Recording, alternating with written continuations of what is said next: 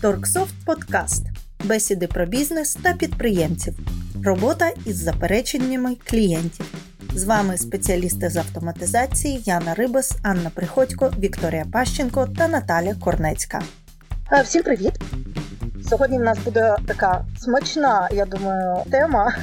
Ми вже трішечки говорили в інших подкастах про ну про заперечення, зокрема, і про те, як спілкуватися з клієнтами, важкими клієнтами. Тільки нещодавно ми записували. Але сьогодні в нас буде такий більш вузький підкаст, е, який сконцентрований саме на роботі з запереченнями. Бо в нас є досвід, в нас є чим поділитися з цього приводу. В нас є деякі історії, можливо, цікаві, веселенькі. Тож е, думаю, є про що поговорити.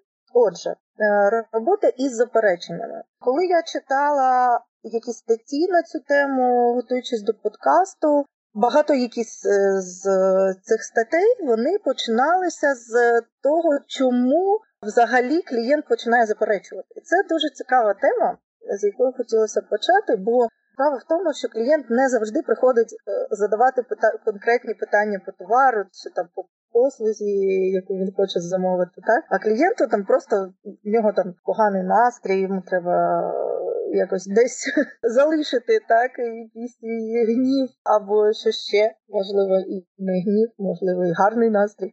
Просто поговорити насправді, а або треба якось е, поговорити про те, що йому дуже дорого. Да? Він дзвонив в одну контору, там, ну, наприклад, да, це приклад просто з голови. Контору йому дорого, він такий, м-м, ну нічого не сказав, поклав слухавку, да, позвонив в іншу контору, е, йому сказали ще більшу ціну, він такий хм, напружився, але нічого не сказав. Але коли він телефонує вже втретю, і йому каже ціну, яку він не може осилити, там потягнути, да, він там починає це все видавати і. Ну, зупинити його дуже непросто може бути так.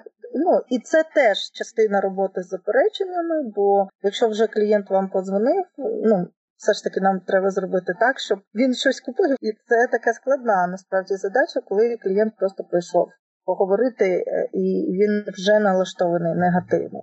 Отже, давайте почнемо все ж таки з того, чому клієнт заперечує, які є причини. Ян?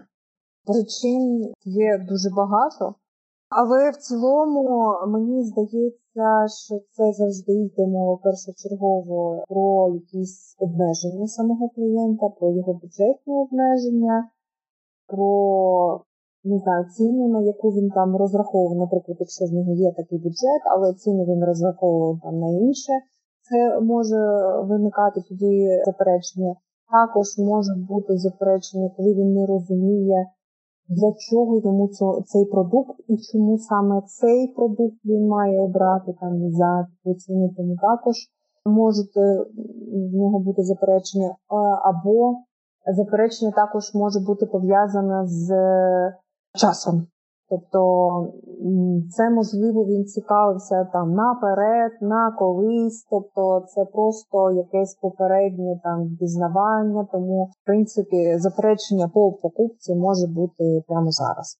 Ну, в принципі, це сам товар, заперечення по товару, це бюджет і ну, якийсь час. Я, я так виділяю. Я б тут ще додала це стереотипи коли людина приходить за товаром і, наприклад, серед моделей ноутбуків не обирає Dell, бо у нього був поганий досвід з цим товаром, з використанням цього товару. Бо також часто заперечення базуються на плітках або негативному досвіді яких знайомих, і це також перекладається потім на продавця, власне. А ще це частково можливо те, що ти казала, що клієнт не розуміє, навіщо цей продукт взагалі йому потрібен. І ще одна сторона цієї причини людина взагалі не впевнена, чи це потрібно йому. Не саме цей продукт, а взагалі закриття цієї проблеми. Тобто, отут ці коливання настроїв і і заперечень, вони тут треба виявити саме цей продукт йому не потрібен, чи йому взагалі цю проблему не потрібно закривати? Це ти дуже класно сказала насправді, бо не завжди ми це про це часто говоримо, так про те, що е, іноді е, е, виявляється, що е, він трішки не те шукає.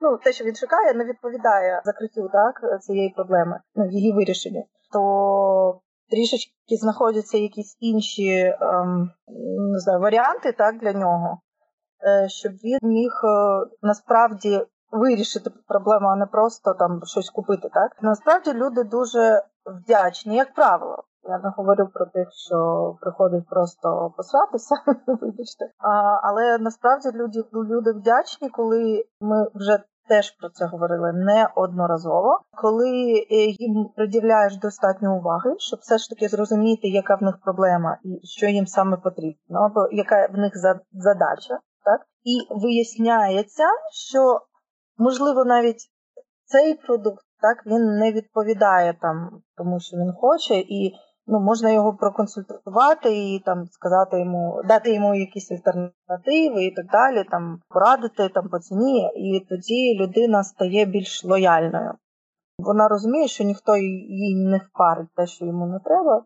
Все ж таки намагається приділити саме увагу і вирішити проблему. Так, я думаю. Добре. Можна ще доповнити. Ага. Я там декілька позицій своїх сформулювала і згадала ще одну, чому а, можуть у людей виникати заперечення. Це коли вони не довіряють е, компанії або самому продавцю. Ну, таке також трапляється. Ну, наприклад, в нашій практиці, коли ми працюємо там з клієнтами, і в нас є інтернет-магазини, там купляють у нас окремо там обладнання, не як у компанії, яка повністю автоматизувала бізнес, а там чисто якесь якесь обладнання. І ми виставляємо рахунок. Рахунок у нас стає повністю по 100% передплаті. І люди спочатку зразу не виникають заперечення, по типу, а як я вам можу заплатити гроші, якщо я вас не знаю? А що ви а, а, а, а, а раптом ви не вишлете мені товар, а я вам відправлю гроші? Тобто Питання довіри до самого продавця або до самої компанії це також один з видів заперечення, з яким необхідно буде працювати. Добре, дякую. Я б ще насправді додала теж, е, скажімо так, від себе. Дуже часто буває те, що люди вже телефонують з якимось бекграундом, як я це е, говорила на початку. Тобто вони вже дізнавалися якісь ціни, якісь варіанти, і вони там телефонують твою компанію, у тебе там товар дорожчий.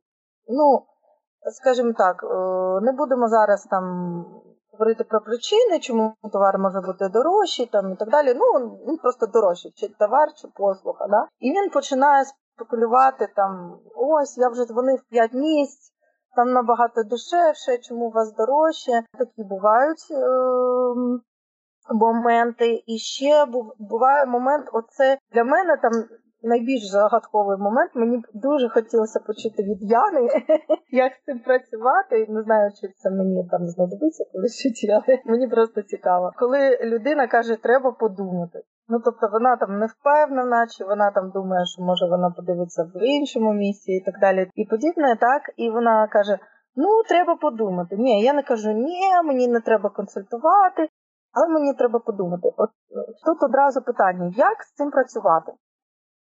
Так, дивись, з приводу треба подумати.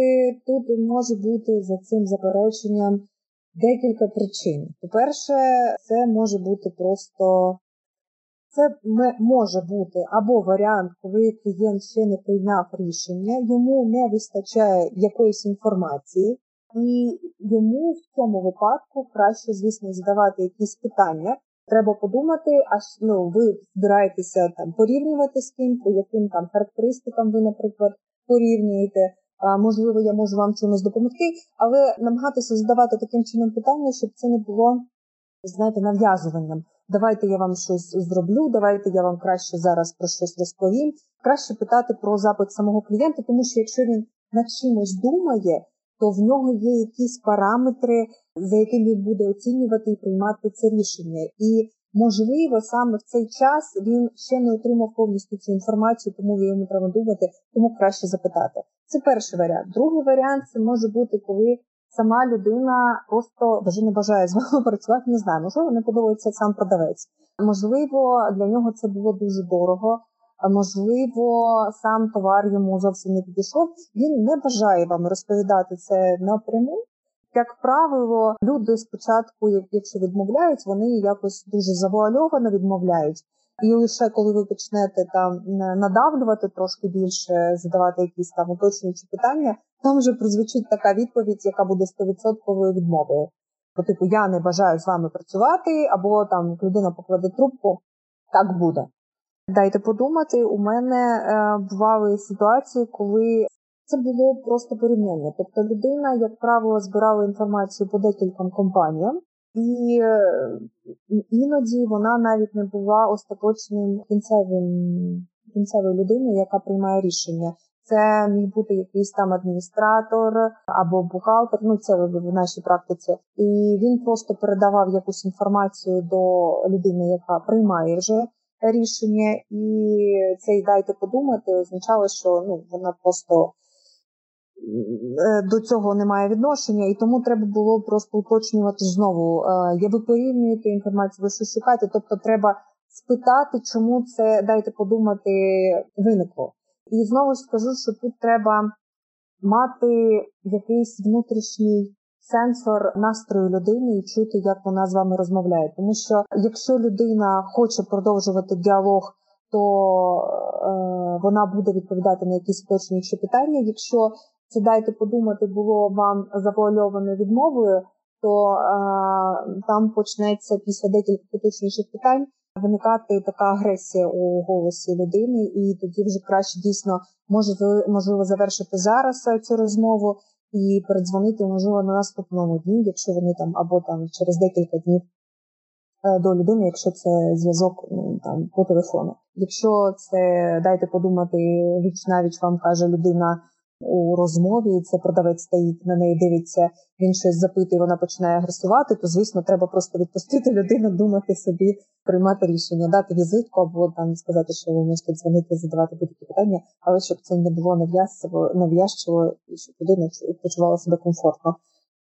Ще в плані дайте подумати, е, це буває така ситуація, коли покупець е, має якісь е, приховані потреби і про які він якби не хоче розповідати, або е, там йому вже набридло там другому чи третьому продавцю пояснювати знову і знову, що йому треба, і входить і дайте подумати. І тут можлива тактика, це працює в магазині, особливо коли якщо людина готова вас слухати, можна додатково розповідати про різні характеристики товару, тобто подавати їх з різних боків. А ось можна з цим товаром так, а ще в нього є те. І не виключено, що ви попадете саме в ту в той біль, який е, покупець хоче закрити, але він про це не говорить, або він навіть не розуміє його що саме цю проблему треба закрити. Тобто з різних боків, з різних характеристик, кожен товар має безліч характеристик і безліч е, способів їх застосування. Да? Там взяти ті самі якісь. Одяг чи брюки це може бути і як для себе, і як для доньки, і як на подарунок, і взагалі це там як там не знаю, куди ще їх можна застосувати. В принципі, е, кожен товар е, це нещодавно купляла клавіатуру. І Приходжу, дивлюсь на ці клавіатури.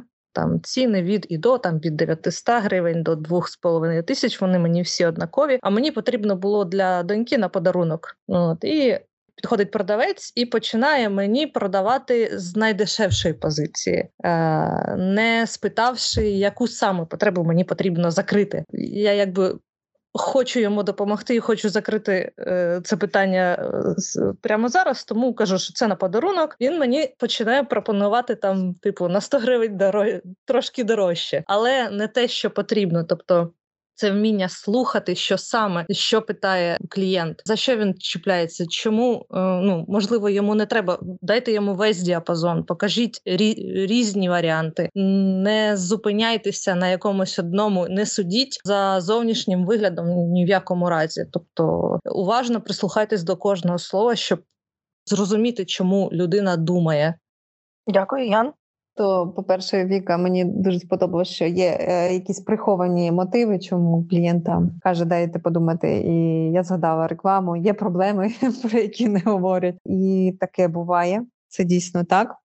І з приводу того, що треба задавати питання, ось я е, згадала приклад дуже гарного продажу. Це в магазинах Антошка. Мені, наприклад, подобалося в дитячих магазинах, як вони задавали питання. Тобто, продавець підходить і вона каже: Вам потрібна допомога чи ні? Тобто є багато людей, які бажають самостійно вибирати товар, і їм не подобається зайва увага продавців, які ходять і дихають у спину. Це також треба поважати і запитувати, чи людина згодна, а е, чи, чи ні на допомогу. І це по перше, і по-друге, треба бути доступним до покупця, тобто запропонувати показати, що ти тут, і що можна задавати тобі питання, що ти не зайнятий якимись там своїми справами в телефоні, і до тебе не знаєш, можна звернутися чи ні. А ти доступний, ти готовий, і це за бажанням самого клієнта. Так ось е, сам продавець тоді запитував: це ви просто у подарунок, це чи на якийсь там привід, е, хто це, що це за ну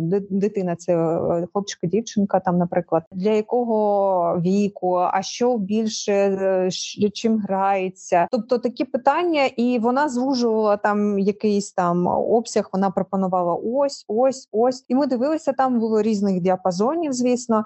І це було, знаєте, ну дуже приємно. Я дивилася, і е, ти якось приймаєш рішення, і ти разом з продавцем йдеш е, ну, і шукаєш і знаходиш те, що тобі потрібно. Тому що, ну, наприклад, якщо я прийшла за чимось конкретним, я хочу це тут і зараз, і мені потрібна допомога. Я це попрошу. Іноді є люди, які порівнюють характеристики. Вони щось там гуглять, вони щось там дивляться, і вони навпаки дуже не люблять зайву увагу. Вони приймають рішення дуже раціонально, і можна запитати там, е, якої інформації їм не вистачає. Можливо, там вони ще не все бачили і не всім ознайомлений, тому ви можете запропонувати якусь додаткову інформацію, і це може бути е, за зацікавити ту людину, яка не готова була з вами спілкуватися. Але для різних типів покупців мають бути якісь свої фрази, які будуть їх чіпляти е, для того, щоб е, людина була здатна ну або хотіла поговорити. Але є іноді варіанти, коли потрібно просто відійти від людини.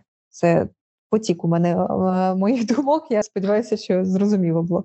Твій потік е, наштовхнув мене на мій потік щодо подумати. Ще е, чому дуже часто кажуть про те, що потрібно подумати, бо е, покупець е, зіштовхувався з нерозумінням або якимось зверхнім ставленням до себе. Також хочу звернути увагу, що часто буває таке, що клієнту потрібно задовільнити м, якусь нетривіальну задачу вирішити. Е, до прикладу. Ми зараз живемо в будиночку, і тут зимою, особливо коли холодно було, вночі дуже холодно. І у нас є пес. І пес спить, звісно, на своєму місці на підлозі. І на ранок він весь ну він дрижить, йому холодно, йому некомфортно. І ми вирішили, що нам потрібно якось це питання закрити. І я поїхала шукати якесь чи крісло, чи якусь банкетку. Е, щоб ви розуміли, типу, там в селі або в там ну,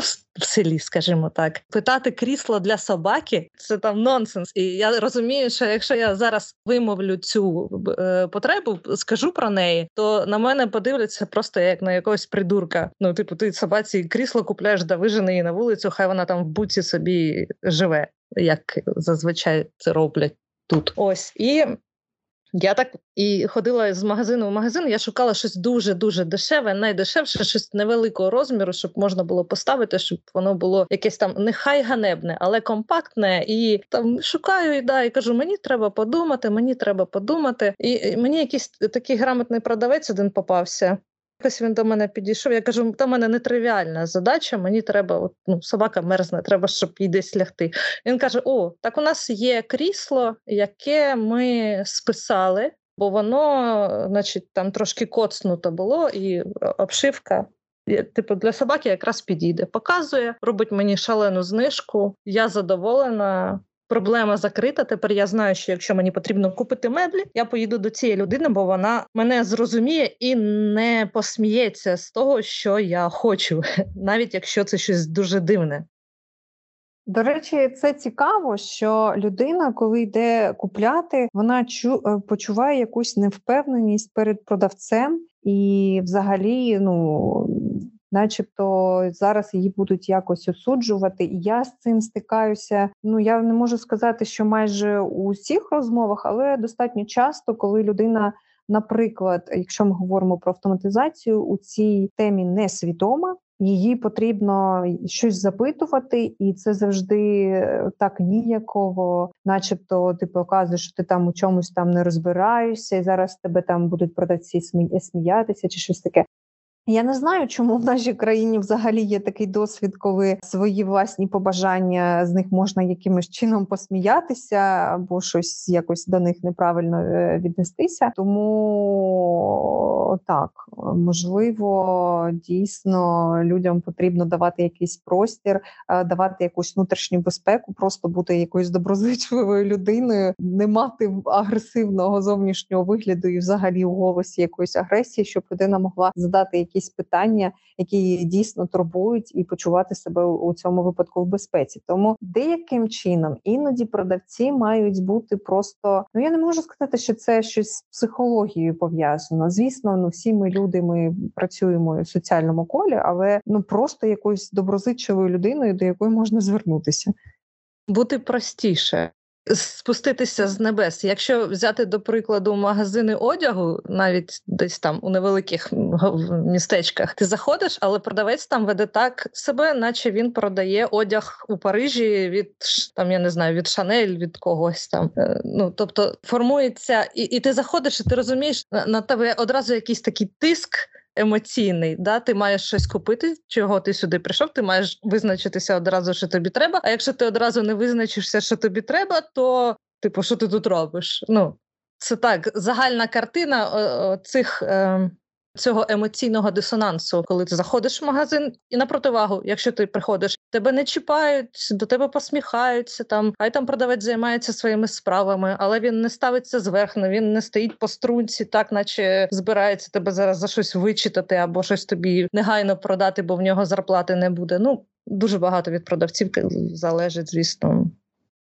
Я скажу свій погляд як покупця. Ось е, е, частенько продавців застроюють е, ну власники бізнесу, що ось потрібно клієнту увагу приділяти, потрібно допомагати, і там не можна своїми справами займатися. І ти заходиш в магазин, продавець відкладає телефон і починає за тобою стежити. Той зразу сказав, що мені допомога не потрібна, я буду тільки дивитися, але продавець не має права займатися своїми справами. Ось так сказав йому власник. І ти там відчуваєш цей тиск, цей погляд за тобою, і ти не знаєш, куди себе діти, чи взяти чи цей товар, чи чи не взяти, чи піти вже скоріше, бо ти не можеш швидко визначитися. визначитися. Ось це право відпустити клієнта, його потрібно давати продавцю. Якщо Клієнт озвучив, що він хоче сам, продавець повинен спокійно займатися своїми справами, і власник е, повинен це розуміти, що є такий тип клієнтів. Не, не треба застроювати продавців, щоб вони за кожного чіплялися.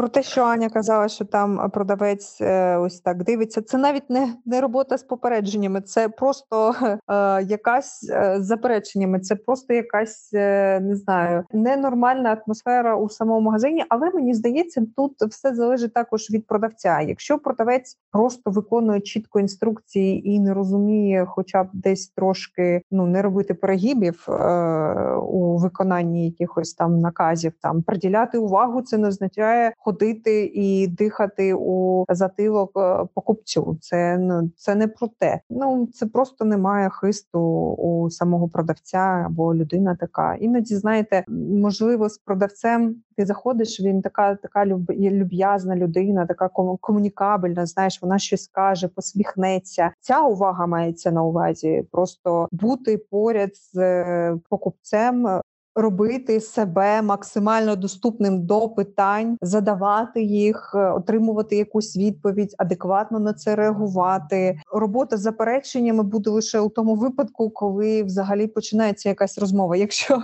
не починається просто тиск на покупця, щоб він там нічого не вкрав. Наприклад, це я знаю у багатьох магазинах. Вони так роблять. Я не знаю, там ну дійсно там ходить цей продавець, і в тебе таке враження, що ти вже злочинець, хоча ти нічого не робив, і в планах такого не було. Але ставлення персоналу до людини саме таке. Тому е, тут навіть е, до роботи запереченнями не дійде, просто людина піде в інший магазин. Ян, ти мене наштовхнула на думку. Тобто, ми е, перелічували ці е, найрозповсюдженіші види заперечень занадто дорого, не впевнений, що мені це потрібно. Там негативний досвід. Це все використання товару. Це все стосується здебільшого товару або пропозиції. А ось цей момент, коли ви бачите, що людина мені треба подумати, тут є привід перевірити на компетентність та якість обслуговування власне ваших продавців, як вони себе поводять. Бо тут дуже багато людського фактору ми зараз зачепили, і це не дуже часто стосується саме товару. Віка, а що ти маєш на увазі? Я просто не зрозуміла якась така таємниця, що перевіряти, яким чином, на що ну, дивись, а, а, можна е, як мінімум, коли власник магазину дуже часто присутній у торговому залі, е, бачить, що покупці висловлюють сумніви там, не впевнений, що це потрібно, не знаю, ця фірма не дуже хороша, ну щось тут дорогувато. Це одна категорія заперечень. А коли людина каже, що мені треба подумати, і ви не впевнені в тому, що ваш продавець як слід виклався, або він не зробив оце, або він навпаки зробив це зайве навантаження емоційне. Тобто, от на це треба звернути увагу. Якщо часто мені треба подумати, подивіться, е, як поводять себе продавці. Добре, е, дивіться, ми е, трішки проговорили про лайфхаки, і все ж таки, може, щось таке е, в тебе, Ян, насамперед згадається з живих історій, ось е, як вдалося там. Ну, справді там справитися з якоюсь е, такою важкою ситуацією з приводу того, що людина ну дуже важко заперечувала, все заперечувала, але все-таки можливо. Якісь є поради, які можуть допомогти е, все ж таки вирулити, ну, хоча б на якусь нейтральну там, ну може не продати там, але на нейтральну розмову, так як мінімум. У мене дуже багато різних історій з запереченнями клієнтів, і всі дійсно відходять від того, наскільки ці заперечення були правдиві з самого початку, тому що дуже часто ми починаємо розмовляти про те, що там, наприклад, е, дуже дорого, а потім е, виходить з того, що просто людина неправильно десь щось прочитала. Вона з самого початку розраховувала там на іншу вартість, наприклад, бо в неї там ну колись у пам'яті зібралася інформація, що там воно коштувало дешевше, і вона просто а, принципово стояла на тій позиції. Їй треба було просто дати час, щоб вона там змирилася з цим. Вона все розуміла, їй все подобалося, але вона просто була не згодна на цю вартість. Але Тут, хоча б я розуміла, коли з людиною спілкуєшся, ти чуєш е, потрошку, вона починає прориватися у розмові, особливо коли починає розмова бути емоційною. Продавець не має бути е, в цьому плані емоційним. Тобто тут краще вести або нейтрально, або позитивно. І якщо щось виходить за рамки там емоційності, то просто задавати якісь уточнюючі питання, чому це вам так е, важливо, а що ви шукаєте, просто уточнювати, чому людина починає реагувати, але вона реагує на щось конкретне. Якщо вона реагує на щось по ціні, то треба уточнювати чому вона там дивиться на таку ціну, що вона хотіла би мати за таку ціну, і ну треба ну просто розмовляти і дивитися про що говорить людина. І були в мене ще ситуації, коли Виявлялося, що перша претензія була взагалі там, наприклад, не по вартості, а не знаю, по обслуговуванню. Тобто людина була е, не задоволена не вартістю самої там автоматизації, наприклад, а тим, що е, потім необхідно буде платити, і це е, Виходило не зразу, тобто для цього потрібно вести діалог. Е, Для того необхідно задавати клієнту питання, чим він не задоволений, щоб він хотів побачити, з ким він нас порівнює обов'язково. Тому що якщо людина каже, що дайте мені подумати, і він е, дійсно шукає шукає вирішення свого питання, то скоріш за все е, йому треба якесь порівняння. І е, іноді він сам не знає з чим порівнювати, тому що, як правило, е, сам продавець він професіонал у своїй сфері. Він розуміє свій продукт краще за людину, яка буде порівнювати його продукт з іншими. І продавець, як правило, знає більше інформації про цей продукт і про своїх конкурентів. Тому, е, задаючи таке питання, необхідно розуміти, що ви не як це не впарюєте клієнтові свій продукт, а просто допомагаєте йому розібратися і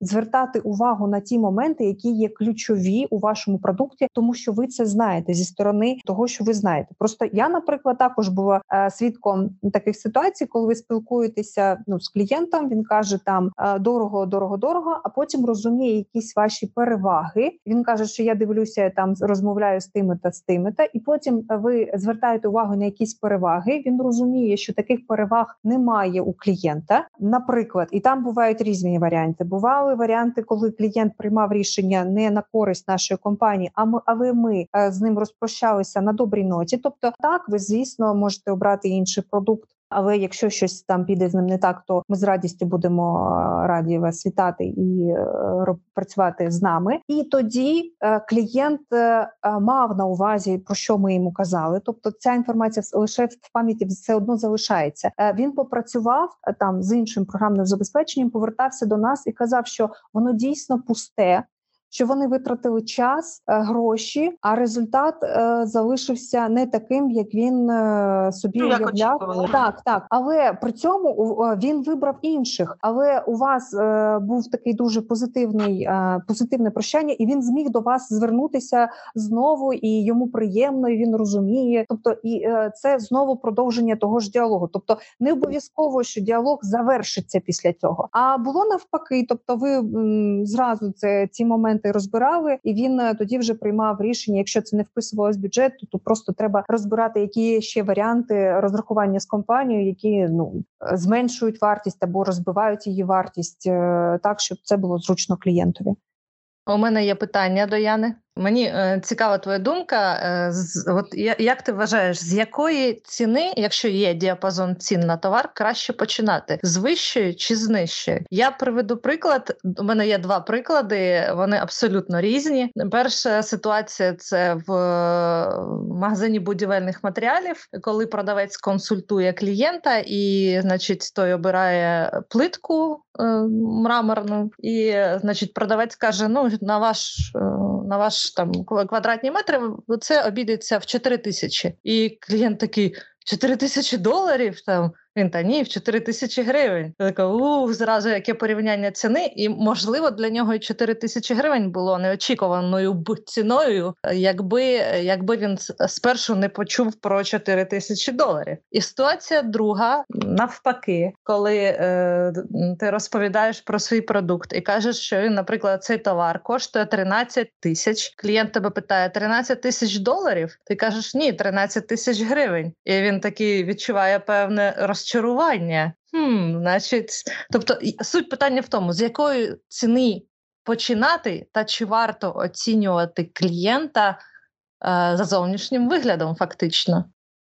На всіх майстер-класах, яких я була, завжди казали, що потрібно починати з вищої ціни. А для того, щоб е, перевершити очікування самого клієнта, щоб він очікував більшу вартість, тому що завжди у порівнянні е, після найбільшої якась зменшена вартість, тоді у клієнта виникає це якесь облегшення, і він її сприймає зовсім по іншому.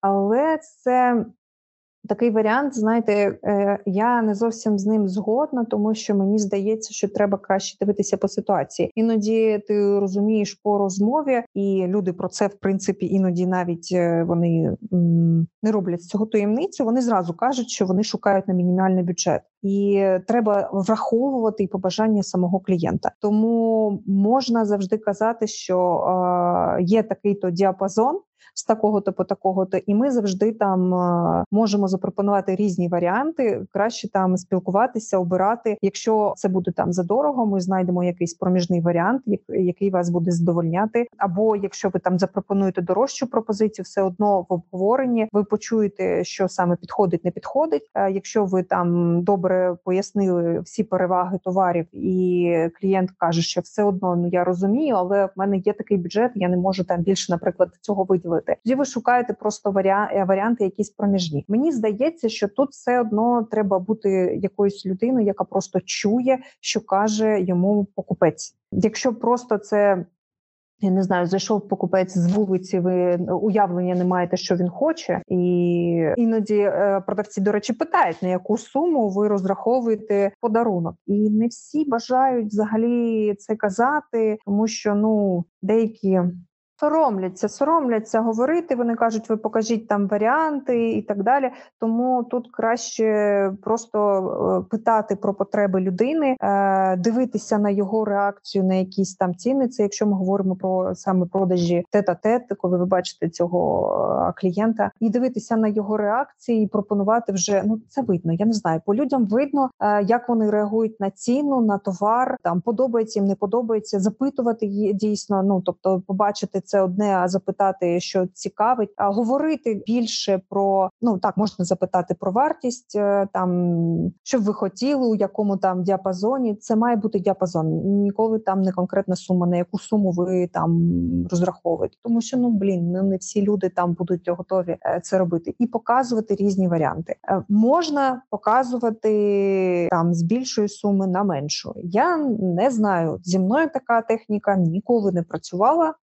Дякую. А що робити точно не треба? От як ви думаєте?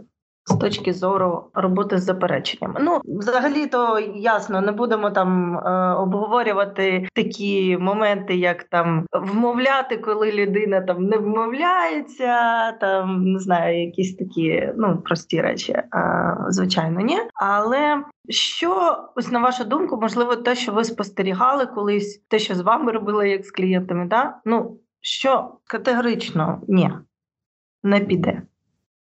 Категорично ні, це точно е, негатив на заперечення клієнта. Це точно точно ні, однозначно ні. Тому що заперечення клієнта це іноді я розумію, як продавець, що іноді у продавця з часом виникає якась асоціація себе і того продукту чи компанії, яку він представляє. Угу. Тому іноді заперечення е, покупця щодо товару, воно сприймається як особисте. Як особиста образа, і тому сам продавець він починає реагувати занадто гостро і сприймати це як е, негатив саме до нього. Тому тут треба перше, якось себе трошки дистанціонувати, що ви продавець, ви як е, сторонній консультант, який просто робить огляд і допомагає людині, і ви не продукт і не компанія. І це перше. І по-друге, Ну іноді це це дуже важко сприймати там і стримувати свої емоції, але це потрібно саме в цих випадках робити. Якщо людина не готова йти на контакт, то краще на нейтральній ноті розійтися з людиною, сказати, що ну, якщо вам не подобається, не бажаєте купувати, тоді я там не буду вам більше заважати. Там робіть там, я не знаю приймайте там цю цю ситуацію. Я, ну, я зникаю так, я скажемо, не заважаю вам тут е, щось там робити. Але про те, що е, не іноді просто потрібно е, вчасно розірвати контакт з клієнтом коли ситуація переходить за межі нормального спілкування. Це дуже часто буває, тому що насамперед, е, не насамперед, іноді самі заперечення вони йдуть не через те, що людина готова чи не готова придбати товар, чи є в неї гроші чи ні. Як ти казала, є якийсь бекграунд, тобто людина може бути там, не знаю ображена, що вона не може дозволити собі цей продукт, а їй дуже хочеться, і вона намагається якимсь чином у, у цих запереченнях. Якось отримати якусь не знаю сатисфакцію через цей факт. І навіть якщо у вас є якісь програми, і вона все одно там ця людина не згодна, там я не знаю, розстрочка, якась знижка там і так далі. Людина просто не готова йти на цей конфлікт. Треба розуміти, що люди і їхня людська психіка це трошки більш складно, чим просто там робота по там скрипту і сейлс карті і. Іноді просто потрібно завершити діалог, але не переходити на негатив. Це однозначно точно ні. Дякую. Так, в мене є на, на цю тезу також певні думки. Мене найбільше, наприклад, вибішують продавці, які починають вибачатися за щось. Це особливо у якихось е, проектах або там будівництво, ремонт. Там є е, певні речі, якби залізні, да, які в ваших продажах порушувати ви не можете. Це, наприклад, максимальний процент знижки, терміни, в які ви можете цей товар поставити, умови. Є певні залізні речі, якими ви не можете поступитися у складних проєктах. Це або терміни виконання, або умови постачання продукту. Тобто, ви можете, наприклад, виготовити той шкаф за два тижні і не менше. Да? Або можете поставити ту посудомийну машину і підключити там під ключ, але не більше сервісного обслуговування ви не, е, не робите. І коли у таких залізних принципах того, що ви не робите або де не можете поступитися, ваш продавець починає вибачатися, то фактично це говорить про те, що він послаблює вашу позицію вашого магазину в очах покупця, і складеться просто враження, що сам продавець не вірить в той продукт і в ту якість і якість тих послуг, які він надає. Тобто, коли починається це ой, звініть, там, вибачте, будь ласка, там ну так, ну так сталося. Ну що, ну що ми можемо зробити? Ну ми звичайні люди. Ну то, то Не таке. можна виготовити шкаф за одну ніч. Да, да, да, да. Ну, ну тут так, так, вибачайте, ми б, звісно, хотіли. Ні, ну, два тижні є два тижні, там, два тижні плюс п'ять днів. Тобто, і про ці речі е, варто заявити одразу і зафіксувати їх е, як. Е, Непорушний е, принцип роботи, і далі ви вже цього не торкаєтесь в процесі розмови. Ви вже це не обговорюєте. Є непорушні умови, зразу проговорили про них і рухаєтесь далі. Угу, круто, дякую. Щось додати? Так, ще однозначно дні. Ну мені здається, це зрозуміло, але все одно скажу перебивати людину, е, задавати їй питання, уточнюючи, і знаєте, робити вигляд, що ви ванга, і ви вже зрозуміли, що там людина збиралася сказати. Так, так, так, так, це я все зрозумів. е, Я вам зараз там буде не, не потрібно додумувати. Та навіть якщо ви там зрозуміли, дайте людини ма- мати якусь цінність. Знаєте, що вона там вимовила своє е, бачення, що вона там хотіла, договорила, і потім вже говорити свої пропозиції, тому що точно так же, як ви перебиваєте, вона може перебити вас і не дослухати вас. Це по перше, і по-друге, там можливо в кінці. Кожна людина настільки непередбачувана і настільки по-різному викладає свою інформацію, своє бачення, що там може взагалі бути інша причина, і ви неправильно її зрозумієте. Тому тут потрібно завжди вислуховувати людину і завжди дивитися на реакцію людини. Я розумію, що там е, багато технік є роботи там з клієнтами, про те, як там потрібно задавати питання, казати так, я там з вами погоджуюсь, але або там е, послухайте саме ваша пропозиція, або якісь там рекламні вкиди робити. Але по людині завжди видно, там буває стільки е, нюансів, тобто людина може зараз не готова з вами спілкуватися, і вона каже: Ну там я зараз не можу, да я подумаю, не тому, що вона там сумнівається в яких там перспективах вашого продукту, щось таке. Можливо, в неї дитина її чекає там з дитсадку, і вона вже запізнюється там на 15 хвилин. Вона забігла просто подивитися там діапазон цін, і вона прийде в інший час. Не потрібно просто потрібно трошки, хоча б дивитися на людей і розуміти е, їх стан.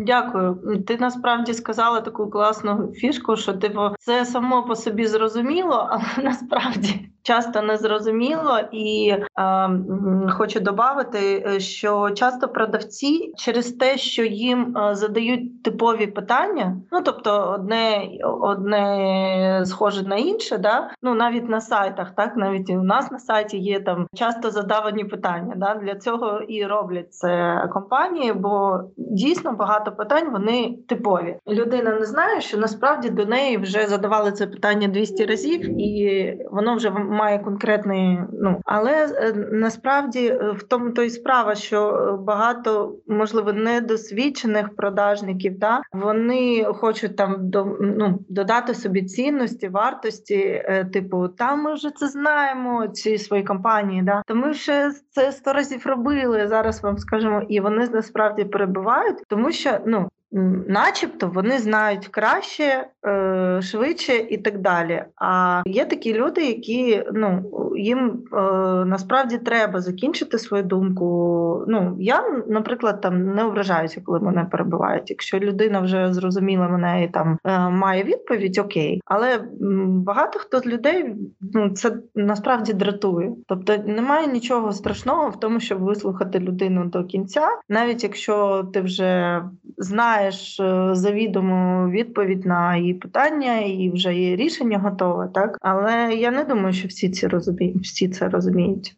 Тому дякую, це слушне таке зауваження. Ще є одне таке, е, ну останнє, як для мене, можливо, це якийсь підсумок. Так е, питання. Ну, здавалося б, ми зараз ми говоримо там вже годину про речі, які стосуються саме живої людини, так е, менеджера, там продажника, хто б там не був, бо це людина, і багато ну про це казала я на сьогодні. Що дуже треба зважати на людину, яка перед вами, да що вона хоче, як вона говорить, які в неї проблеми, да і виходячи з цього продавати. Але насправді е, в цій темі є в чому покопатися із точки зору автоматизації. Ну коли я про це читала, я про це думала, і насправді в мене є мої якісь відповіді да, на питання. Автоматизація, як не дивно, дуже допомагає в роботі з клієнтом з точки зору заперечень. І мені б хотілося трішечки проговорити про це, як це відбувається. Як допомагає автоматизація е, взагалі в роботі з клієнтами, в роботі з запереченнями? Так, програма Торксофт вона може, вона не може, вона зберігає а, всю історію спілкування з клієнтом. Так, а, ви можете записувати будь-які речі, які а, можуть зацікавити тих, хто буде е, в подальшому спілкуватися з клієнтом. Якщо ви формуєте там рахунок, е, клієнт подзвонив, там щось попросив чи щось наголосив, ви записуєте це в програму, і наступний менеджер, який буде працювати з цим клієнтом, він, він все це бачить. Він не починає. Спілкування з самого початку з клієнтом він вже бачить відповіді на більшість своїх питань, які частіше за все задають менеджери ну для нових для нових клієнтів. Тобто не потрібно там з'ясовувати там, які ну, наприклад, на магазині одяги, який розмір зазвичай там чи який колір. Тобто, це все є програмі можна поставити е, спеціальну позначку для клієнтів, які вимагають е, е, більшої уваги, скажімо так. Тобто, менеджер вже буде готовий до спілкування з такими клієнтами, якщо побачить, що цей клієнт дзвонить. Тобто, це теж дає певний настрій. Налаштуватися дає менеджеру перед спілкуванням з з особливим клієнтом. Це ось основні моменти в торксофт покривають цю потребу в роботі з запереченнями. Я знаєте, що хотіла сказати? Ми говорили про бюджетні обмеження, е, а ви не казали, які є варіанти вирішення. Наприклад, в нас там є можливість, е, якщо людина має трошки менший бюджет. Ну, магазину є можливість запропонувати знижки, то в нас в програмі є така можливість, е, якщо там є доступ до цього у самого продавця, зробити цю знижку. Аня може розповісти, які є варіанти, які є контрольовані або неконтрольовані знижки. Я кажу не про акції, а про там штрих-коди, по якому там знижка може бути надана клієнтові, або ручна знижка. Ань, прокоментуєш? Так, в програмі є там декілька способів надати клієнтам знижку. Самий простіший, який запитують у нас новачки в користуванні програмою, це дати можливість продавцю робити знижку на товар прямо в реалізації, тобто вручну змінювати товар під потреби покупця. Ну якщо продавець там бачить, що так продаж без знижки не йде. Але ми не рекомендуємо цей спосіб, коли е, там продавець може вручну змінювати відпускну ціну. Ми можемо запропонувати створити спеціальні спеціальні акції, наприклад, там 3, 5, там 7%, і дати управляючі штрих-коди продавцю. І якщо він бачить, що клієнт потребує знижки, що ось ця знижка вона буде поштовхом для покупки, він просто сканує цю знижку. І програма чітко фіксує, що знижка була надана по управляючому штрих-коду продавцем. Згадалося про комплекти. При формуванні комплектів можна також е, комплектами можна працювати з запереченнями. Тобто, якщо людині для того, щоб вирішитись на покупку, треба дати якийсь бонус там або знижку на другий товар, або продати це все в комплекті трошки дешевше, так щоб людина почула цю відчула цю турботу, то також можна сформувати автоматично в програмі комплект і його продати. Так, ще хотіла сказати про е, заперечення з приводу бюджету. Іноді людина може і згодна там купити продукт, але прямо зараз немає такої суми, і е, це навіть там не не 5%, не 7% знижка в цьому не допоможе. Багато магазинів пропонують е, програму з оплати частинами. Це може бути робота з якимось банком, або може бути сама послуга від магазину. Тому у нас у програмі також є можливість приймати частково оплати за товар. Ань, зможеш розповісти нам, будь ласка, про цю можливість? Так, ми можемо приймати оплати частково за товар. Якщо це ми е, йде мова про режим реалізації, який найчастіше використовується як основний в офлайн-магазинах, то це називається робота з ВІП-клієнтами. Цей спосіб роботи дозволяє спеціальним клієнтам, які позначені позначкою ВІП, віддавати товар без оплати. При цьому можна дати ліміт тих товарів, які може він взяти без оплати. Наприклад, ми даємо клієнту взяти там до тисячі гривень без оплати, а далі вже він не зможе товари брати. А потім клієнт, коли йому зручно, це вже відносини між е, магазинами клієнтом, приходить і. Платить за кожний такий взятий товар борг. Причому програма чітко відслідковує за який товар е, була оплата, скільки товарів не оплачених, це самий точний чіткий е, алгоритм, коли е, зв'язується оплата і конкретний придбаний товар. А також на потребу підприємців є просто товарно-грошовий баланс, коли відслідковується сума проданих товарів, е, відданих клієнту, і сума отриманих від нього коштів. Е, такий спосіб також є, і він активно використовується. Але в такому випадку, якщо виникає якась конфліктна ситуація між клієнтом і магазином, ми не можемо відслідкувати, який товар конкретно був оплачений, а який ні. Ще один спосіб це оплата всієї реалізації. Тобто, якщо віп клієнт прийшов оплачувати товар, який він взяв борг, то він повинен оплатити всі товари, які він брав разом одним чеком.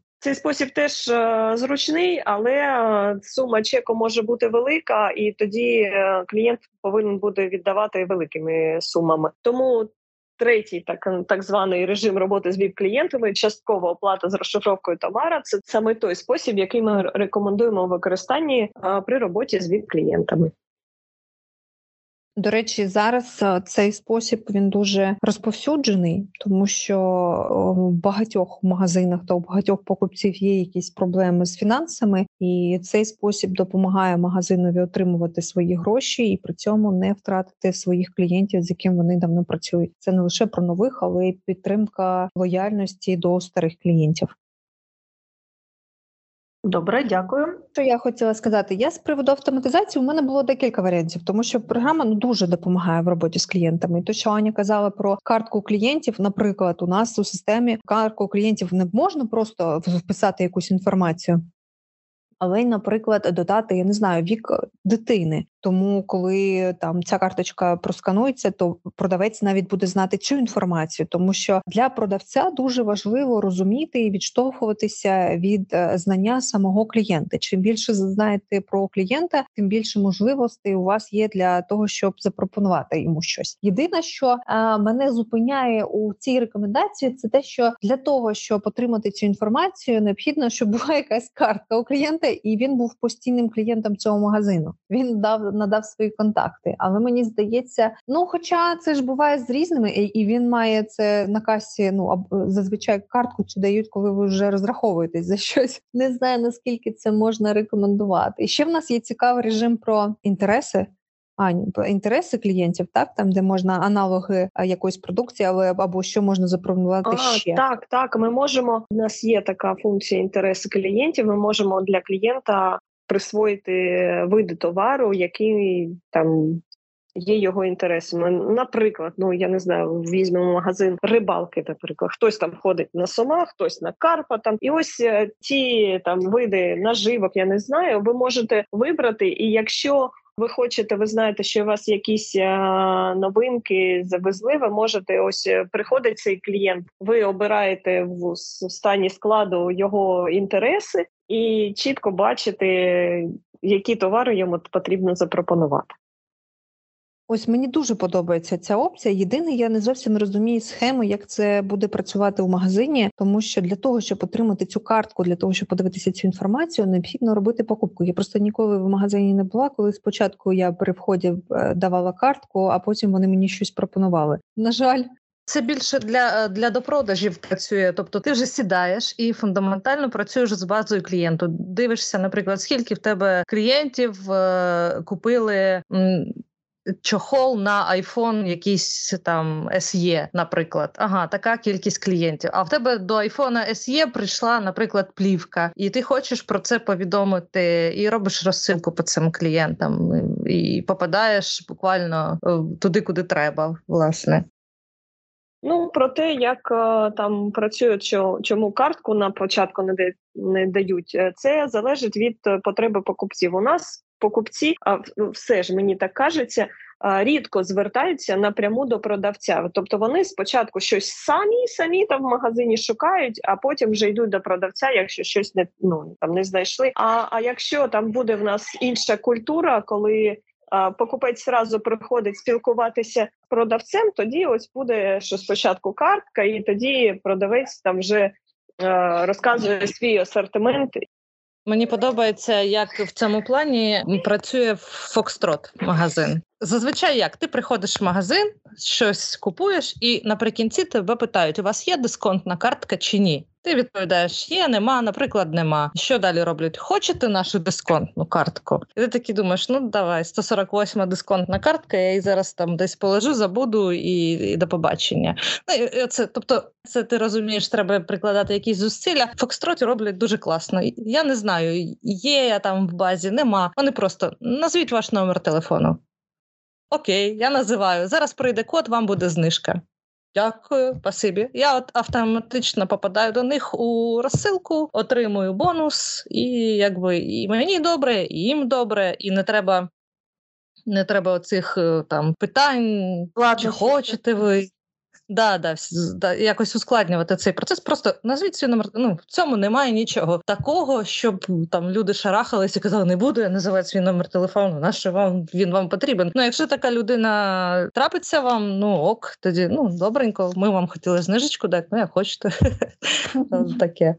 З точки зору автоматизації, ще хотіла трішки наголосити, така важлива штука, те, що там Аня проговорила, та все всі всі кроки записані. Е, це дуже класно, коли є якісь конфліктні ситуації. Ми це насправді вже якось обговорювали, і навіть ну не в одному подкасті мені здається, е, навіть у Яни були якісь історії. Я це дуже гарно пам'ятаю. Не знаю, чи згадаєш ти зараз про це, але з точки зору того, що ну там хто кому заплатив, не заплатив заплатив, чи що там було і не було. Е, насправді це ну конфлікти це частина заперечень, так і коли людина там наголошує на тому, що ти там не правий, а у тебе всі кроки записані, це насправді дуже класно і дуже допомагає аргументувати ну все, що там свою думку, так і свою е, в даному випадку те, що ти правий, бо дійсно трапляються дуже неприємні історії, і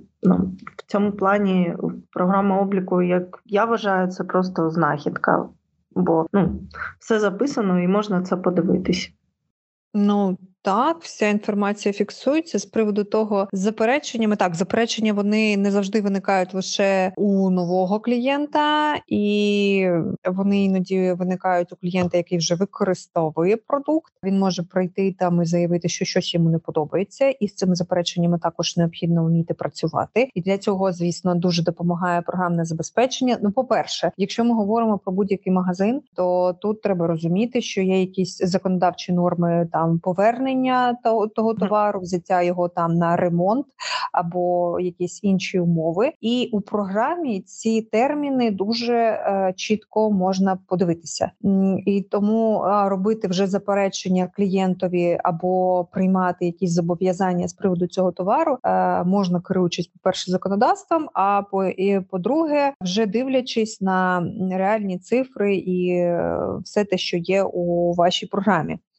Це, до речі, дуже дуже допомагає, наприклад, у тих ситуаціях, коли клієнт приходить е, без е, чека, там без е, не, не знаю, ну не не збереглося мені там там коробки, чи, чи чого він там купляв товар. Але за законодавством він, наприклад, може там вимагати повернення коштів там на протязі там 14 днів, наприклад, або там той же ремонт знову ж таки вимагати, і можна просканувати по штрих-коду, або там ну штрих-коду, то я вже кажу, якщо з чеком чеком, то по номеру реалізації подивитися, що це за товар. Якщо це відомий клієнт, то можна подивитися картку клієнта і подивитися, коли була зроблена його покупка. А що ще можливо зробити?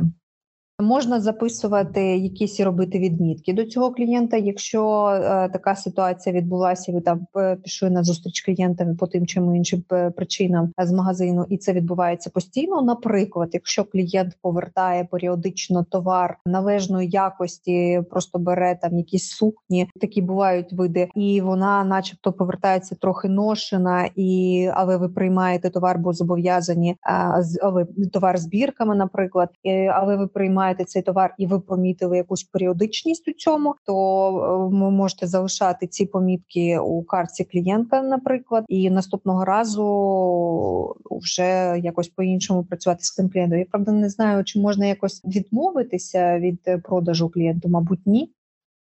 Е, Віка, як ти думаєш, не можна? Ну, напевно, ні, але можна більш прискіпливо, я так гадаю, оглядати товар при е, коли повертає, і тоді відмовити у поверненні. З юридичної точки зору відмовити у продажу не можна, ні. А чому відмовляти у продажу? Продали і просто все назад е, повернення немає. Ну з юридичної точки зору, так якщо товар з бірками і з ним нічого не відбулося, то і магазин не має права відмовити в цьому. Це є просто як приклад. Я не знаю. Я просто про те, що програма дозволяє це все контролювати, бачити дату прийому товару. Наприклад, ми займаємося обладнанням. Програма е, дозволяє нам контролювати той товар, який знаходиться на наших зобов'язаннях і підлягає ремонту. І це дуже швидко перевіряється. І якщо навіть е, там. Ситуація, якщо ми не беремо нашу е, нашу компанію, там будь-який магазин електроніки, у нього є свій власний у кожного товару, у кожного е, пристрою є свій власний серійний номер, і е, цей серійний за серійним номером можна е, перевірити, чи цей товар був куплений у вас, і чи є у вас взагалі зобов'язання по цьому товару, тому що пам'ятати усіх е, людей у обличчя, звісно, не можна, але що може якась людина прийти до вас, знаючи, що у вас є якісь такі гарантійні зобов'язання, і там спробувати за ваш рахунок щось відремонтувати, таке також можливо. Тому тут краще, звісно, з програмою товаришувати і всі дані фіксувати працювати. До речі, добавлю, що серійний номер не просто зберігається. Він е, програма рахує, скільки днів гарантії залишилося. Тобто не потрібно перевіряти там чека, коли була покупка, виводити цей серійний номер в спеціальному режимі і бачити, гарантія ще діє чи не діє. Тобто мінімум е, дій для продавця. Я ще, до речі, згадала один режим, який допомагає в роботі з клієнтами. Це робота з Бінотел. У нас е, є така функція, коли напряму дзвінок із Бінотел е, йде, то програма автоматично відкриває спеціальну картку дзвінка, і ми одразу бачимо, який клієнт нам телефонує, всі його рахунки, там розхідні накладні, реалізації, контакти. Тобто, ще до того моменту, як менеджер підіймає трубку, він вже бачить історію спілкування з клієнтом і має змогу підготуватися до спілкування з цим клієнтом. Зараз згортаю таку прикольну книжку, називається Анатомія рітейлу. Її, значить, випустили компанія Наш край і Спар. І от це так трошки до попереднього нашого обговорення, що не мають, що заборонено робити продавцям у торговому залі, якщо цікаво, сидіти. Стояти зі схрещеними на грудях руками, тримати руки в кишенях, куйовдити одяг, поправляти волосся, роз, роздивлятися нігті. Це регламент. Mm. Спиратися на стелажі, холодильні вітрини, прилавки та стіни, роздивлятися себе в дзеркалі, збиратися разом без службової необхідності, розмовляти на підвищених тонах, кричати, з'ясовувати стосунки в присутності покупців, слухати радіоплеєр, дивитися телевізор під час роботи, користуватися мобільним телефоном у торговому залі, їсти, вживати напої, жувати гумку, читати, відлучатися на обід під час найбільшої кількості покупців, залишати відділ без нагляду. В принципі, взагалі дуже доречно круто опис. Да, да, да, да. І все це порушується. Е, може, у них і не порушується. У нас тут немає наш краю і цього магазину, не знаю. Ось, але так впровадити. Тобто, це як превентивна е, міра для того, щоб клієнти менше заперечували, скажімо так. так. І тут ще цікаво пишуть, значить, про причини. Конфліктних ситуацій, тобто причини конфліктів, які вони для себе фіксують. Працівник торговельного закладу не відповів на запитання покупця. Покупця образила репліка працівника торговельного залу. Покупцеві не сподобався тон працівника, іронічна посмішка, зухвалий погляд це те, що ми з вами обговорювали. І покупцеві здалося, що касир обслуговує його повільно. Ось такі от причини потім для роботи з запереченнями. До речі, у мене була колись ситуація у дуже відомій мережі фастфуду, там де дуже швидко все людям готують. Дівчина стояла, е, приймала моє замовлення, і поки там всім видавали замовлення, вона стояла, фільтрувала зі своїм е, поряд стоящим касиром іншим. І а я якось була обмежена у часі. Це в мене була обідня перерва, і я стояла. І реально це було вже привід, знаєте, писати якусь критику на на цю мережу, дуже дуже відому. Зараз вона лише у Києві є. Але це ну це було і таких продавців насправді багато, тому я розумію тут деякі репліки, але я з деякими не, не згодна. Що значить не дивитися на нігті? Ну що це це щось не не опиратися це, на щось. Ні, це це, це ж спосіб е, дивитися на на нігті, це спосіб не контактувати з клієнтом. Я там Це це е, імітація бурної діяльності, так називається. От, а, а, да, да, да. В плані флірту фаст це був в закладі фастфуду, то я так розумію, що для дівчинки просто робота була ненадовго, а особисте життя то назавжди. То вона для для себе визначила пріоритети, тому Яна, вибач. Більш перспективний напрямок розвитку. Ну добре, з цим я згодна, але робота то є робота, тому мають люди якось на це звертати увагу. Можна, І з приводу. Е, спілкування у мене також була ситуація, коли продавець робив, знаєте, недоречні зауваження. По типу в магазину одягу ти підходиш, там в них е, дуже гарно складені там речі, і якісь речі висять на поличках, ну не на поличках лежать, а на вішаках. І я підійшла до поличок, і до мене зразу підійшла продавець, продавець і сказала, що ви там дивилися на вішаках, більше тут нічого немає, тут не потрібно корпатися. Знаєте, і у мене зразу пропало взагалі взагалі бажання е, знаходитись у цьому магазині. Я все розумію. Да, але ну мені здається, що це навіть не розмова. Тут не- навіть не йде до роботи з запереченнями. Це просто якась грубість. не знаю. Я ось, до речі, поділюсь своєю біль вчорашній, не, не, недалеко як. Ми розмістили е, замовлення ще місяць, майже без двох днів тому, на отримання там спеціального дозволу. І е, ми надсилали там спеціальні документи, які вони мали перевірити. Йшов час, вже три тижні точно пройшло. Ніякого ніякої відповіді. Потім вони присилають е, лист от, про те, що ми маємо там ще щось надіслати. Ми надсилаємо і знову тиша. Достучатися до них е, дуже важко. І коли я нарешті пишу їм в чат і е, пишу вже реальній людині, а- не боту, там викладаю всю історію, скільки там ми їм відсилаємо, скільки там е, спроб зроблено, і від них тиша. Перше, що я отримую у відповідь: вибачте за незручність, що вам довелося чекати. Ми щиро вам співчуваємо, і все, і тиша. Я очікувала, що вони одразу кинуться вирішувати мою проблему, але вони мені лише щиро поспівчували. Ось в такому випадку мені здається, що ось ці щирі співчуття взагалі недоречні, а потрібно просто пришвидшити темп роботи і щось робити. Ну так, я згодна, що якщо сервіс був е, неналежної якості, то треба якось його ком- компенсувати. Або там наступними бонусами на щось наступне, або вирішенням там швидкого питання, але в будь-якому разі не просто щиро відмахатися від людини, тому що це звучить навіть як. Ми, ми, ми дуже вам е, це вас цінуємо, але але але І чим ми можемо допомогти? так, так. Проблема в тому, що мені навіть не запитали, чим ну що робити далі. Не сказали, що мені робити. От тільки щиро поспівчували. А далі знов я повинна була задавати питання, що ми робимо. І тільки тоді вони почали пропонувати мені рішення.